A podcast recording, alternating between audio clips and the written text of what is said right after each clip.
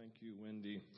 Well, good morning, everybody. I'm Steve Hambrick. I have the opportunity to be the lead pastor here at Vintage. And this morning, we're going to be talking about uh, another journey. We've been talking about a season of, like we're in a season of talking about the journey into what God has for us as a people, right? And so we've been talking about these crossroads we come to and uh, these different places of trusting the Lord in the context of our journey and these difficult seasons and tensions we experience.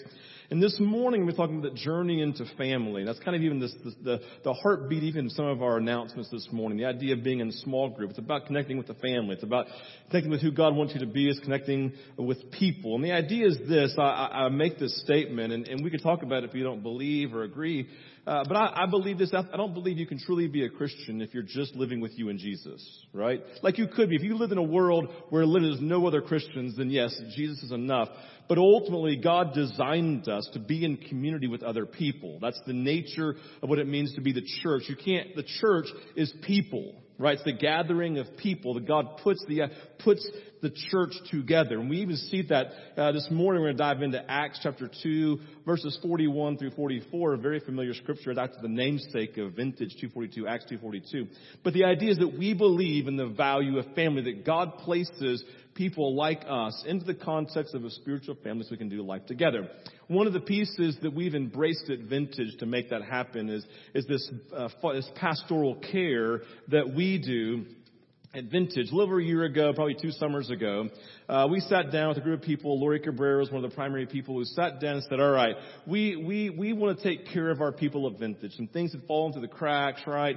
Uh, just people who went to the hospital, people who had babies, and we just didn't know about it. They were a little frustrated. We felt bad, and so we've talked about it on a quarterly basis that we then came along and said, hey, we want to start this ministry at Vintage that we call pastoral care. And so Lori Cabrera, stand up, Lori. This is Lori. She's like, ah, right, yeah. So Lori Cabrera, she was this person who said, I will own this. I'm going to come alongside of it. So for the last year and a half, just about, she has come alongside, man, she has run with pastoral care. And so what pastoral care looks like at Vintage is this. You can put this on the screen for me, Daniel. Is this. We, we recognize that sometimes we don't know everything going on in your life, right? And so we said we, the way that we can help you is if you let us know that we can help you. And so we created this website or this, this link on a website. It says under ministries, click on ministries, go all the way down. It says care and support, right? And so when you click on that care and support, a page is going to come up. It's going to tell us everything that we need to know about what's going on in your life. And so what happened is Lori then received when you clicked submit, it went to Lori, right? Now Lori's stepping out because the situation is like this situation. This season of life that she's in, she's like, hey, I'm going to step out of this. Jody Claypole, stand up. This is Jody.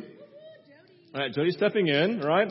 So Lori did the handoff with the baton, and so we also, I would say this, we are where we are today because of Lori, and if you have not thanked her, right? Being sitting behind the computer sometimes is a thankless job, but she has killed it, right? She has made sure people in our body have been cared for pastorally by the team that have been working underneath her. And so we are super thankful for her time and we're thankful for Jody stepping in and taking that baton and working and running with it now. Now, you submit the email then goes to now to Jody, right? And so what we have is a pastoral care team. A pastoral care team is a group of people who are part of Vintage, right? Not literally the pastors, but a team of people who are pastoring and shepherding, right? People like you. And so within 24 to 48 hours, they then respond with an email, a text, a phone call to connect with them, say, hey, you are in the hospital, you're having a baby, something's going on, we want to help. So they connect with you, they come and ask questions, support, they come back and then report to us, hey, here's how we can come alongside of those people who are part of Vintage in a pastoral care sense. Now here's what I'm asking if you would say, my gosh, I would love to be part of that pastoral care team. I would, I love people. I love shepherding. I would love to come and to meet with and connect with people and come alongside of them in the context of the spiritual family then after church today, Jody will be sitting outside and she would love to connect with you, share a little bit about it, answer any questions that, sh- that you may have. If she doesn't know the answer, she'll figure out the answers and let you know. And then you can sign up for the pastoral care team and just be one of those people who gets a phone call. If you're part of that team right now, the pastoral care team, would you raise your hand real quick? Yeah, look around. There's these people, man, like, yes, awesome, right? Like, I, we're part of these group emails that are going in. Be like, yes, I would love to call. Yes, I would love to connect. And so if that's you, and you just love to love on people and make them feel safe in these desperate moments, then we'd love to invite you part of that. Second piece of that is Lori, for the last year and a half, has been receiving prayer emails. So if you go back to the ministry, uh, this ministry website page, on the link. You can go to it, Daniel, for me. Thank you. Under ministries, it says prayer and worship.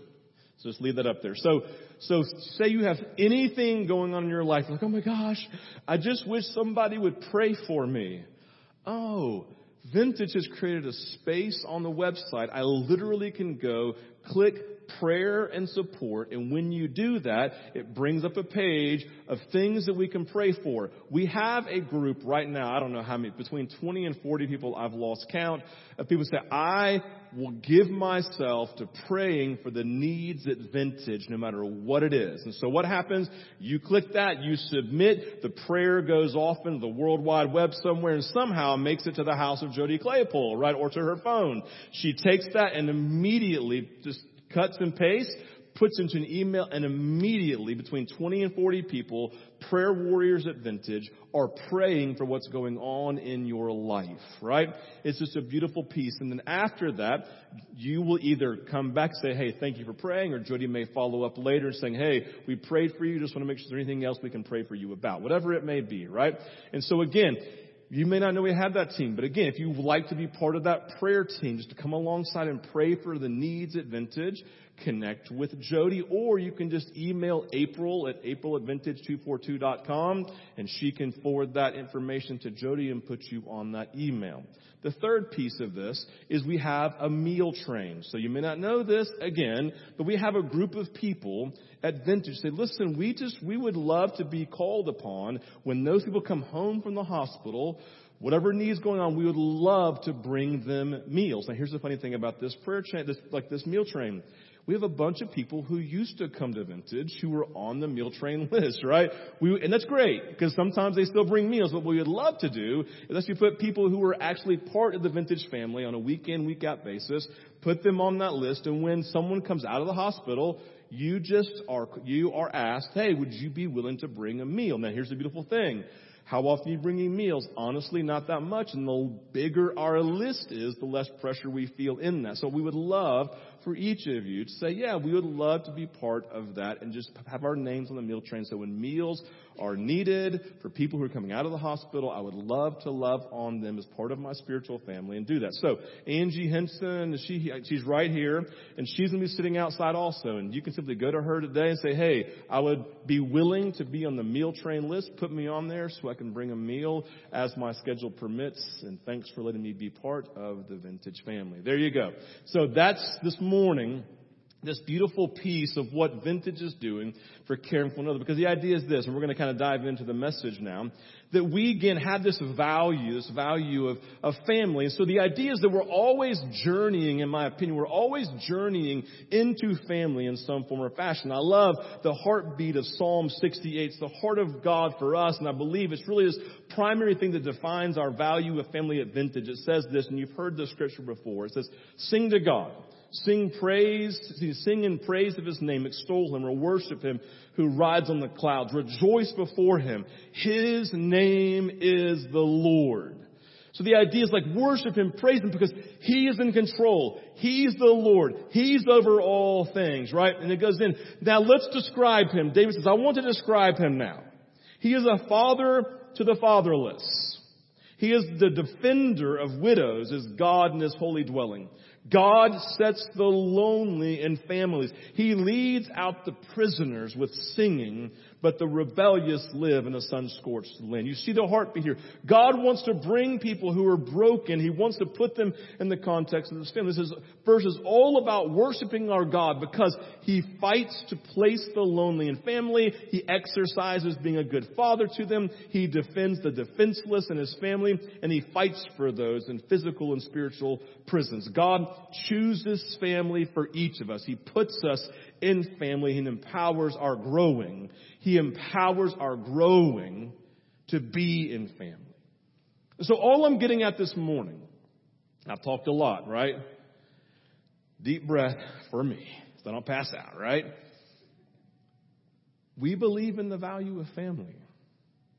And we believe if God placed you at vintage, then it is to be a value that you embrace. Whether you're an extrovert who's like, I love people, or an introvert who's like, ah, people, right?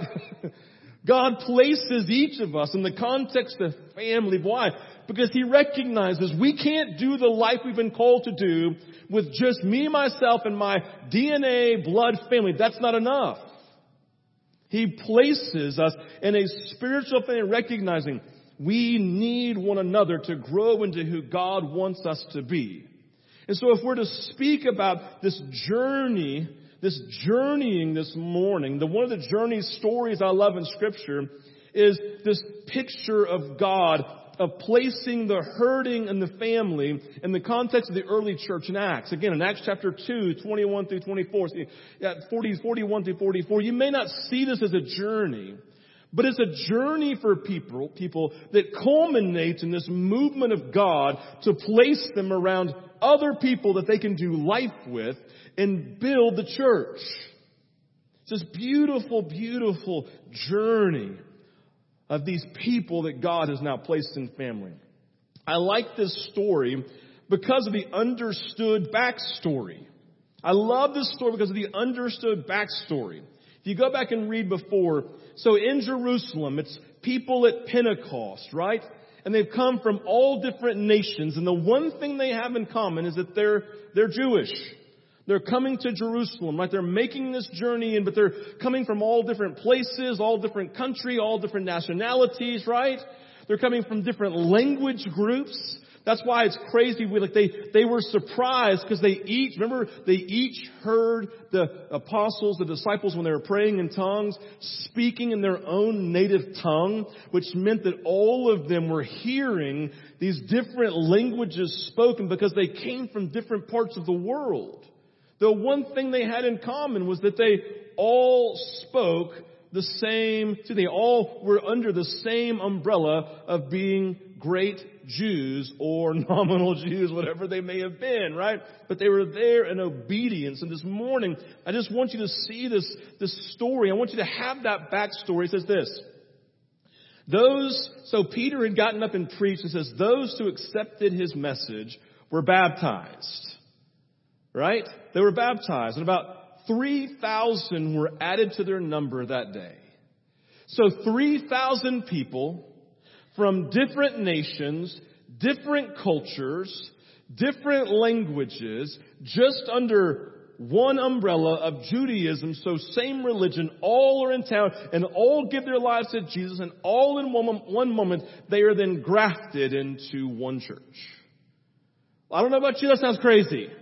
What if 3,000 people all of a sudden showed up today to Vintage and gave their lives to Jesus and they were then being grafted into our body? That would feel and be crazy. So this morning, I want you to see the story. So they, right, the new converts, verse 42, they devoted themselves to the apostles' teaching and to the fellowship. We're going to dive into that word, to the breaking of bread and to prayer. Everyone was filled with awe at the many wonders and signs performed by the apostles. Miracles were happening. It was beautiful, right?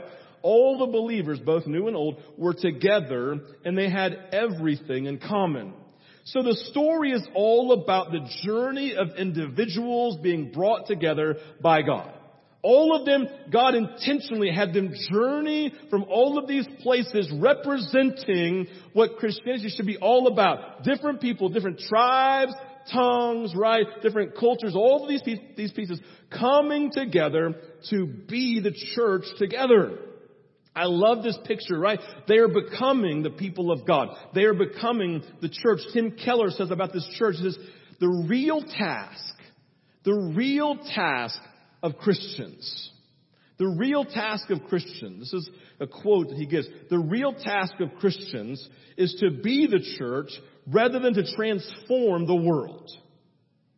This seems counterintuitive. He's saying the real task of the, of the Christ, of Christians is just to be the church rather than think about transforming the world. Here we get to show the world a certain type of life the world can never achieve through social coercion or governmental action. Like I love this quote for this very simple reason. Tim Keller says, listen, we talk about transform the world, change the world, change the world.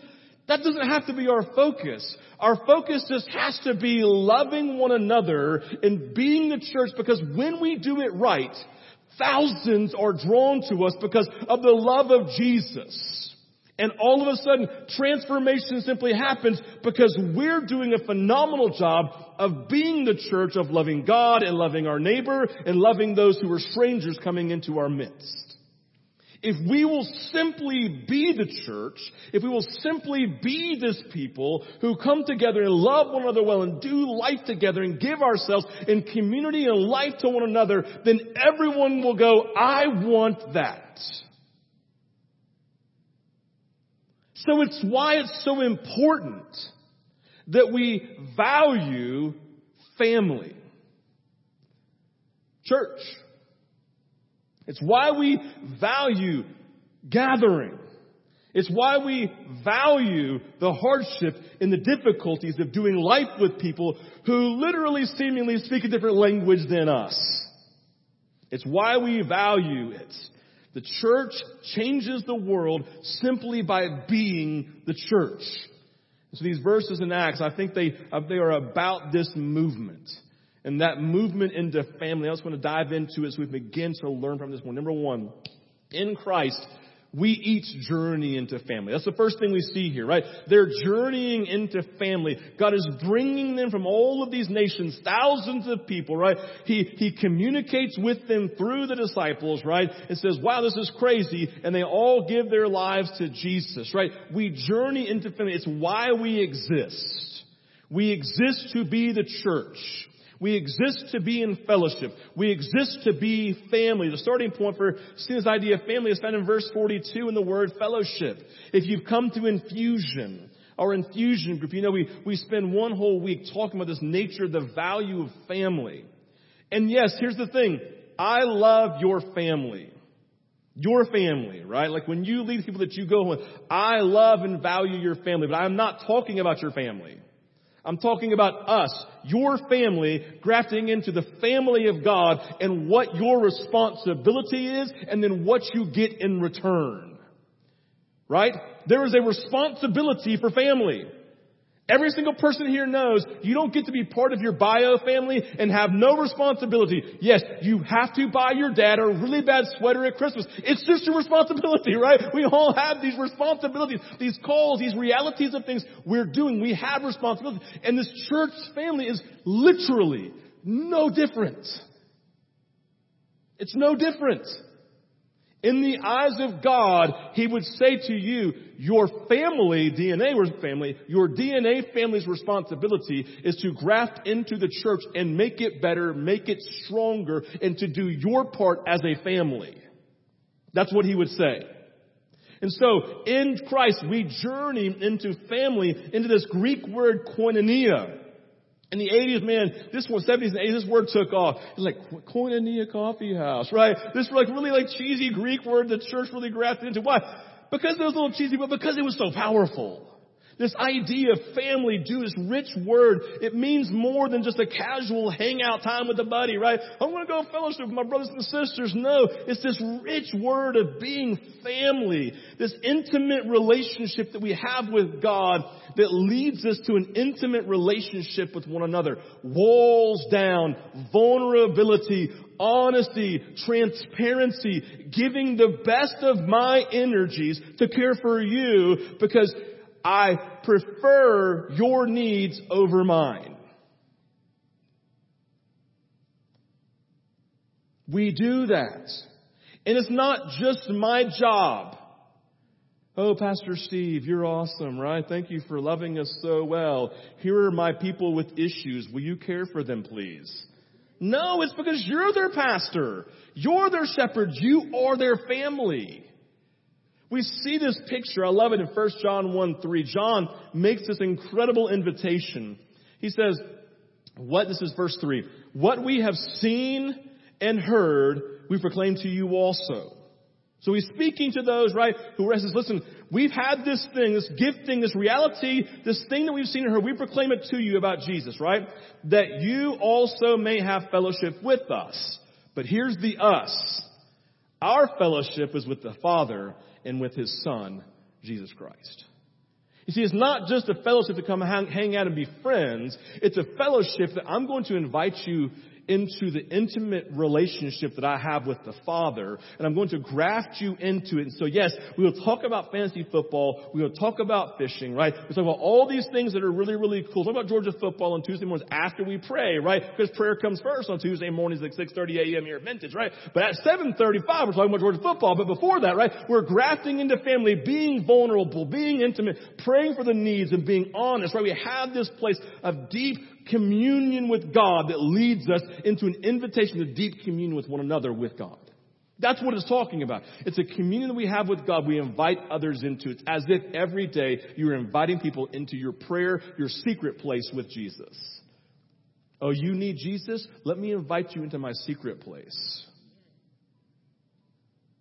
I'm going to invite you into that place. Yes, I, I, I hold that very dear and safe and sacred.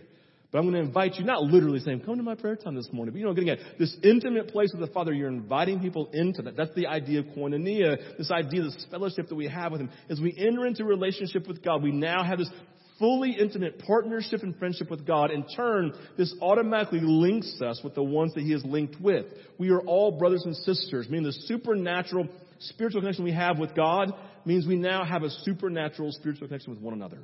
That's the anticipation of doing family and making that something that we pursue. But the second thing I think we see here is that family is about handling differences. Differences in the context of relationship. For the most part, I think, I think I'm a pretty good guy. I really do. I think for the most part, people like having me around and being around me, right? However, when stepping into Randall's family, right, I didn't feel super confident. Right? When I stepped in into Randall's when I first met Randall, right? I step in, you got mom over here, you've got brother Victor over here. There's unique personalities. They're awesome and great, very interesting, but the reality of stepping in I felt like an outsider. They would speak and they had their own language. They would have their own way of talking, their own sense of humor. I step from a family that never shared their opinions, never had conflict. And Randall's family is this one big conflict and opinion fest all the time, right? I'm like, they're fighting, they're fighting. I'm like, no, we're just talking. I'm like, that's talking? No, it's not. Looks nothing like I'm not walking going, ah, right? This feels painful. You still like one another. Is this weird, right? And so this whole dynamic, that's, it was weird, but it was just different. There was no weird in that. It was just different. I remember looking at going, I've got to, like her mom's like, Steve never shares his opinion. I'm like, when could I speak? Right? It's like, come on. And so in this, it's just different. Family. Man, you get, so I'm sitting there going, reeling. I'm thinking I'm pretty self-confident. I think I'm pretty capable of any situation. I can tackle anything and make things happen, make myself comfortable, make myself known. And I'm like, duh, right? It was hard. I was having to deal with differences, stepping in as an outsider, stepping in as someone who felt different. They spoke a different language than my family spoke. And so in this, it just took time understanding what are on limits and off limits for things you can talk about, because certain things you can have opinions about, and other things you don't have opinions about. You know what I'm getting at. It's the nature of family. And so when we look at the context of family in the early church, the journey into their family here, it had to have had similarities. It had to have been similar. Why? Because it says, they literally says, they all came to Christ, 3,000 people. And then they went to somebody's house to fellowship, and none of them lived there, which meant what? They went into one of the people who lived in Jerusalem's house to break bread and to fellowship and to do life together. How scary would that be? I've never met you before in my entire life. You speak a different language, right? You look different. You act different. But yeah, won't you come into my house? That would be awesome. And when you get there, it's super easy, right? Because if you walk in, like we're going to India, literally, we leave today at 5.30 to fly to India, right? And so when you walk into India, I mean, you talk about protocol, right? It's like, it's like they're just like you walk in and in my house, kids to walk in with their shoes on. You don't do that in India. Major faux pas, right? Never do anything with your left hand because they use it to wipe. I'm just saying, right? So you're like, oh, hey, how are you doing? Like I put my hand in my pocket the whole time I'm there just to remember, right? It's just a thing. My point is, it's differences. And so, what if I did that? What's going to happen? I step into their home. What happens? They get offended. Why? Because I'm completely ignorant, just don't know any better. That's happening. They're having to handle differences as they invite strangers into their home to fellowship, to hang out, and to do life. It's differences. Yes, they embraced fellowship, but it was in the middle of extreme differences that they had to, they had to be worked through. The day of Pentecost, Peter stood up to preach. Listen, Acts 2, crazy things happened, right? And they all came in, they were all different. They were all part of the same religion, but they had different, they came from different worlds. They came from different worlds. So looking back, so under this, right, under this, so what they to they had to work at it. That's the first thing. That's number one. Under this, family has to handle differences. How do you do that? They had to work at it. No people from different cultures with different languages are going to thrive in families. They put forth effort and energy in learning how to connect and communicate. Like they had to do it. Like, you have to learn to do that. One word you can never use in talking about anybody else and who they are is you can never call them weird. You know why? Because how, who they are is how God designed them, and He loves it, so it's different than yours, and your way is not the right way, and theirs isn't either. You're both just different. You have to learn the differences. They had to work at it, right? They had to put forth effort to try to connect. It's all true in all of our relationships, both inside and outside the church. Second, they had to handle tension. We talked about tension last week as a primary piece of our relationship, right? But I believe many times, and hear this, I believe many times we idolize, and then some of us idealize family. To idealize family means that we regard family as perfect or better than it actually is in reality. And so people get into church family, like, oh my God, someone's really nice to me, right? Then all of a sudden, all their last 15 years of expectations then land on a group of people or on one person. And we all know expectations are rarely met fully in the context of any relationship. In fact, in fact, God designed us to never be able to fully meet someone's expectations. Why? So we'll turn to Him and have our needs met by Him. So our expectation going into any church setting or any family setting is I'm going to be let down because no human being can ever meet all of my needs. And so we idealize that though and get, like, oh my gosh, this is the perfect church for three months until it's not. And you're like, this is the crisis. We're going to leave and go find and idealize some other church and find the perfect church. Good luck. Do you know why it's not perfect? Because you walked in.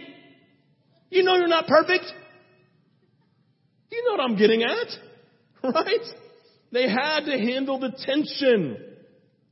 Relationships are creative tension. Proverbs 27, 17.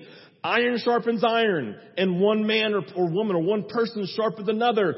It's creative tension relationships and all of these pieces, right? You know what these creative tension looks like in relationship unmet expectations, right? All of these moments where difficulty, hurtful words, broken trust, unresolved like mis- expectations or misunderstandings. You know, you have tension, right?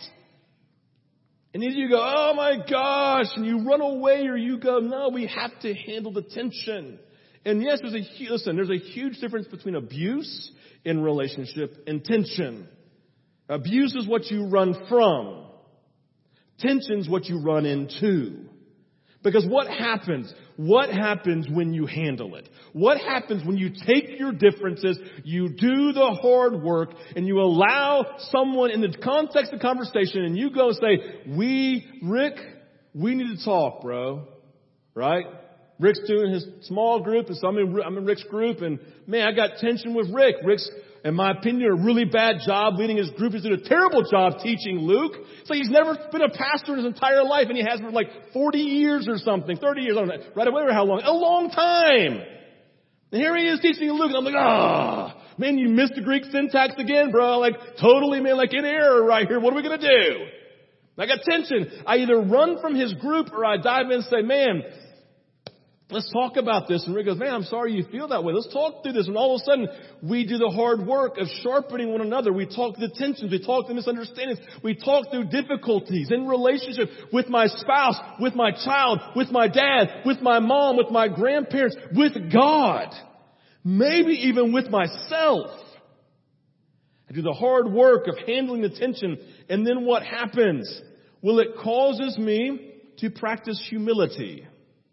It causes me to practice communication. It causes me to engage and practice honesty and vulnerability. It causes us to practice, practice active listening. It causes us to express forgiveness. And what are all of those things? Christ-like traits that are caused because we embrace the tension and allow ourselves to be sharpened by those who in our life who are different than us because we did the hard work. That happened. Like, do you remember later on the Greek widows? No one's feeding us. Someone feed us. You're going to feed the Jewish widows. You're preferring them. You're being racist in the moment. Come and love on me too. And so the disciples go, oh my gosh, it's right. You're right. Someone, when you get Stephen, will you take over the feeding of the widows so the Greeks make sure they get fed and the Greek widows aren't starving to death? Tension in the early church. Have you ever read that Peter and John just did not get along? Did they ever get along? We have no idea. Several moments in scripture, then all I'm getting at, I mean, there has to be tension that we handle. What happens when we handle it? Man, we are sharpened in the moment. The purpose of family is to love someone to greatness, no matter what it takes, even if that means tension and a brokenness for us. Family is about formation. Family is about formation. It's about me taking Larry and saying, Larry, bro, I love you, but dude, you're going this way. You're royally messing up. Let me help you. And he's like, ah, actually, thank you, right? That's what it's about. It's about handling it, which then leads us to number three, this ultimate overarching piece three. Family then must become our value. Spiritual family must become a value that you embrace. It's not something that vintage does. It's not something that Randall and the rest of staff or leadership do. It's a value that we embrace as a whole. Family is a value of vintage, but it only goes as deep or as far as the people of vintage will take it. I don't want to speak to, listen, I don't want myself or you to speak to someone outside of vintage and sell vintage as a family that values family, and then you bring them in and they can't find it. There is nothing more heartbreaking or earth shattering than us selling something to people and then us not delivering it. That's terrible. If you're in the business world, you know how bad that is as business. We want to primarily be about family. We live upward in relationship with Jesus, outward with our neighbors, but inward with doing family with one another. We must truly, truly engage this family value, koinonia. We talked about it a second ago, koinonia, right? This idea, this value of hospitality. This value, excuse me, in the context of koinonia, this idea of doing fellowship, there is this other word that really was in, that was a part of the Jewish fabric of who they were. It was the value of hospitality. It's the Greek word philoxenos, right? It means philoxo. Philo simply means love of friends. Love of friends, brotherly and sisterly love. Xenos means stranger, so it literally means to love a stranger. In this, in this situation here in the, in Acts, they would have embraced a lifestyle of invitation, bringing strangers into their own homes for, to be a family to them because it was a value that Jews who embraced hospitality engaged. So it wasn't new to Jesus people. They were simply practicing a value that defined Judaism for years upon years upon years. That's why when, when Jews would wake up in the morning, they would open their front door and it was open to anybody because their door was always open because they were just one big family. It was the value that defined them. Jews did not have back porches because all they did is hung out in the front porch so they could do family with people. That's why it was a big deal, right? When the guy closed his door at night and someone came and knocked on it, the parable Jesus told, because everyone knew in Judaism, at literally a certain hour, everyone would close the door. It was now for my DNA family, and everyone would go to their place of refuge, or you're invited into my home, and now we're closed off, because that's what you do. You open the door in the morning, and you close it at night. But why? Because you embrace hospitality. Why does, what does this mean? In the context of Acts 2:41 through 44. This wasn't something new, and the invitation of strangers into their home was not a new Jesus-induced phenomena. It was who they were. It was a value that defined their family life and their culture. Why do you love Acts 2, 41 through 44? Because of their value of family. That's why you love it. It's why you're drawn to it because you want to be part of that type of family. But the problem is so often is we're not just, we want to be part of that, but sometimes we're not willing to be that. And so here in this moment, right, it's what Keller's talking about. We have to truly value the invitation. We have to value this value of family and value hospitality as an open door as everywhere that we go every day. As Jesus said, the world that we are, the world will know that we're Christians by our love for one another. Specifically here, the stranger, the, the new person who walks through our doors, either here at our church, in our neighborhood, at work, or the person that God just brings along your path today when you walk out these doors.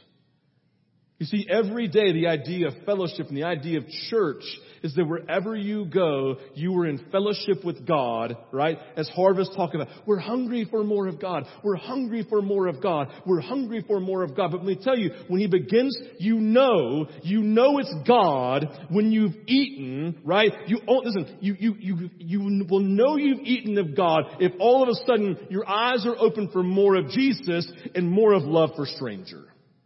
There can, they don't live independent of one another. You cannot be a lover of Jesus and hunger for more without your love of neighbor and your hunger for helping neighbor to increase also. They have to go together. They cannot be separate. That's why the church is dying, because we want more of Jesus and we don't want to give our lives away to those who are in need. That's why we have lost credibility. We want revival because we want good feels, but we don't want to give our life away to those who are dying and going to hell. That's what's wrong. That's why God, in a sense, is not ultimately moving in the way that He wants to, because we want, we want this from God without realizing the cost of what it means.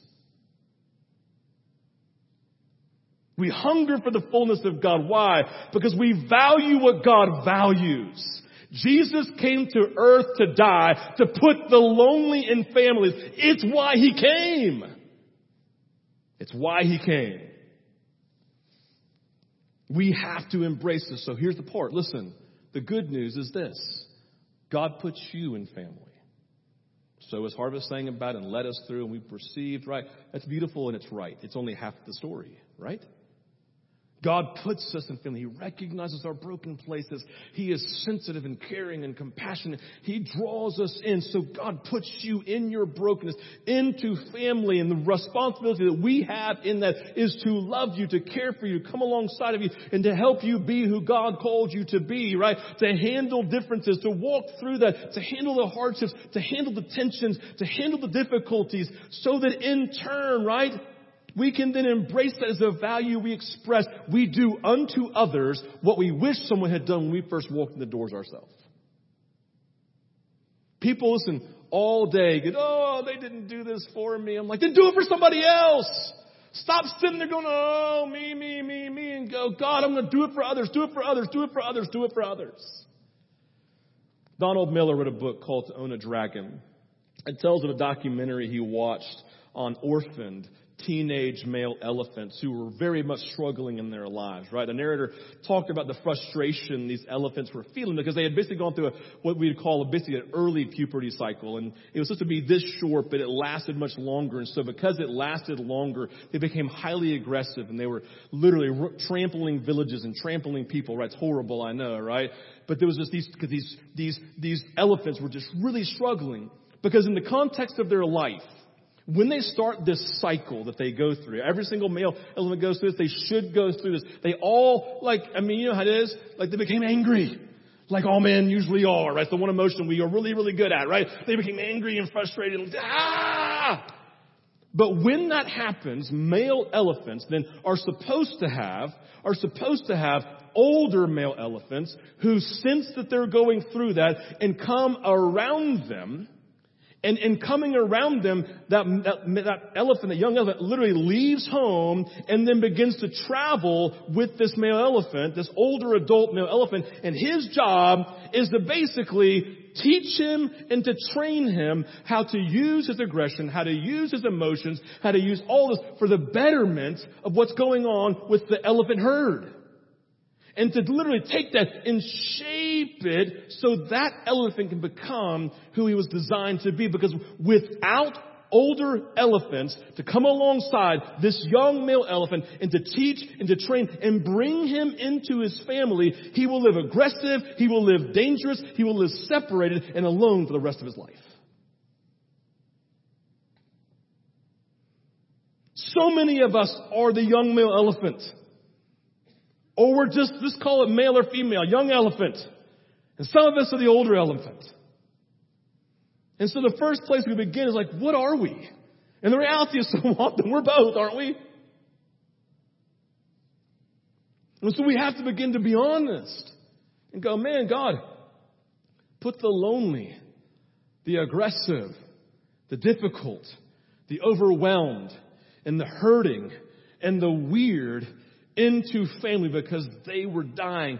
And someone, some people, no matter how old you are, needs to come alongside of them and love on them, to be mature and help them, and to bring them into family and graft them in. It's the journey that God is making for the 3,000. Do you not think there were some weirdos in the 3,000? Do you think that there were some people like, you can have him? You can take him home. You're a little more spiritual than I am. Right? Peter, you can take the person over here. Hey, right? God brings us into the family for the purpose of growing and maturing us. He brings us into a family so we can become family for other people. This morning, Harvest is going to come back up and lead us in a time of ministry and I talked for a long time, so it's page 35 till. Yeah, that's good.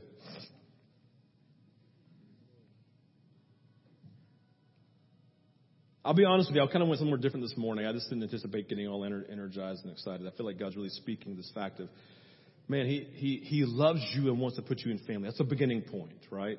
Don't think about doing for God before you first be with God. That's the key. Be with Him. Be loved by Him. Receive from Him. Let Him wash over you, right? So first be with God and first be in family, but then immediately we're going to say, now, but God, you've put me in family. I want to do unto others.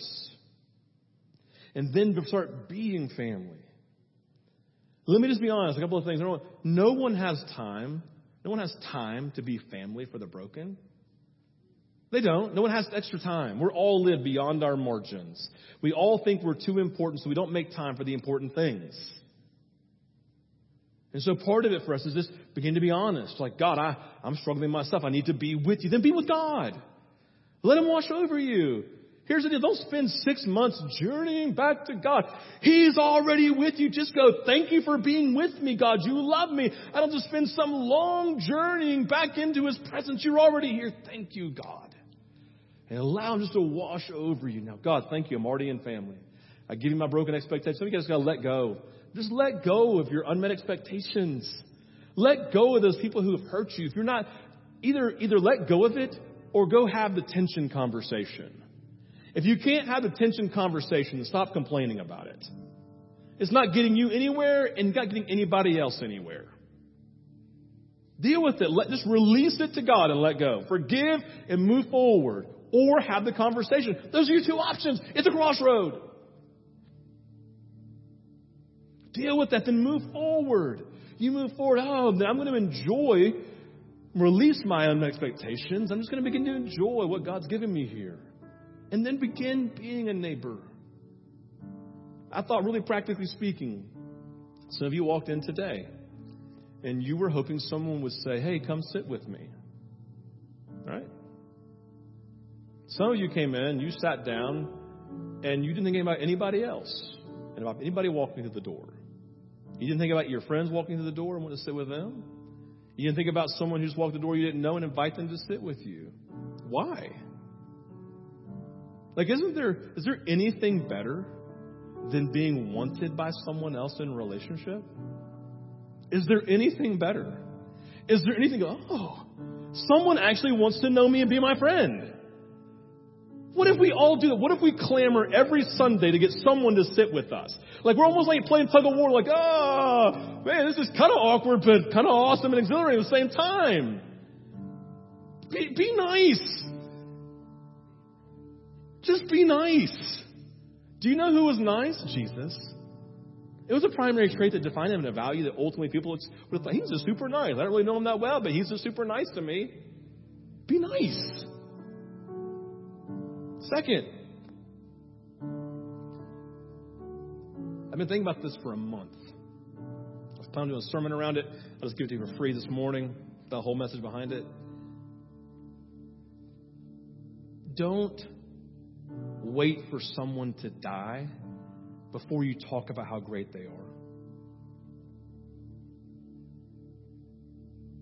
Don't wait. Don't wait till somebody dies and go, well, they were so awesome. I never told them, but tell them. Tell your spouse. When's the last time you sat down with your husband or your wife and just talked about why you thought they were awesome? When's the last time you did that with your adolescent or adult child? When's the last time you did that with a person who's, listen, I, I, I do it all the time. It's a discipline. I sit with people and, and, and I, I mean, I've, I got this guy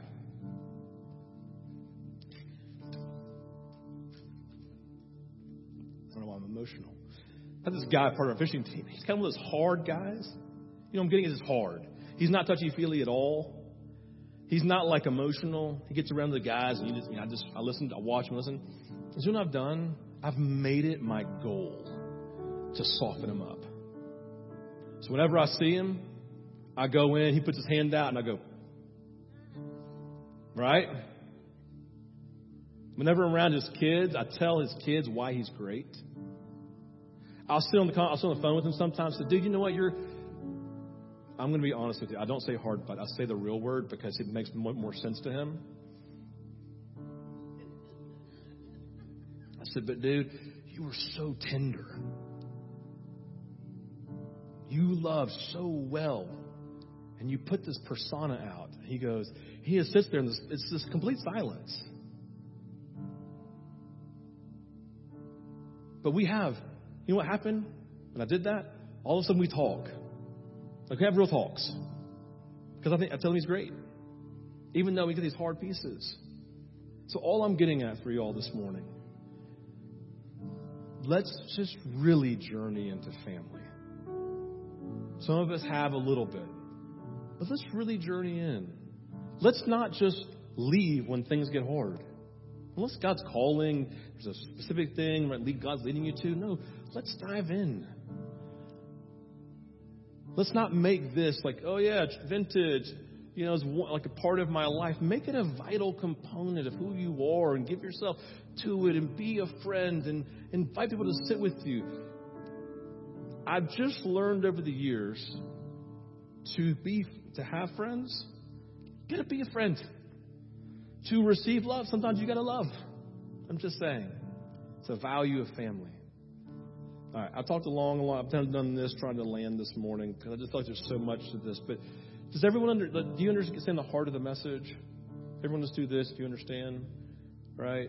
I don't want you to feel guilty. If you feel guilty this morning, please, I just release you from that in Jesus' name. Like you are lovable, you are likable. People love you, right? That is they want you to receive them and come alongside of them. Super simple. All right, let's pray. Father, thank you for this morning. Thank you for our worship together and harvest being here. God, she's not here at Vintage anymore, but she is forever part of our family. That's beautiful because family is about our relationships with people that are eternal in nature. And we just pray, Jesus at Vintage, would you help us to value family in a much more rich and deep way? God, both receiving and expressing. God, would you make us better at not running away, but running towards people, God? Sometimes it's going to be Jesus and me because that's just more comfortable, less exposing, and it's never safer. And so, God, I pray you'd help us to find healing from some of those places. Would you bring us into family, God? Would you connect us heart to heart? Would you do a work, God? Would you make us, like Keller talked about, a church of people? Don't have to worry about transformation because we're loving so well, transformation's just flowing from us because you're flowing. Do this work in us, Jesus?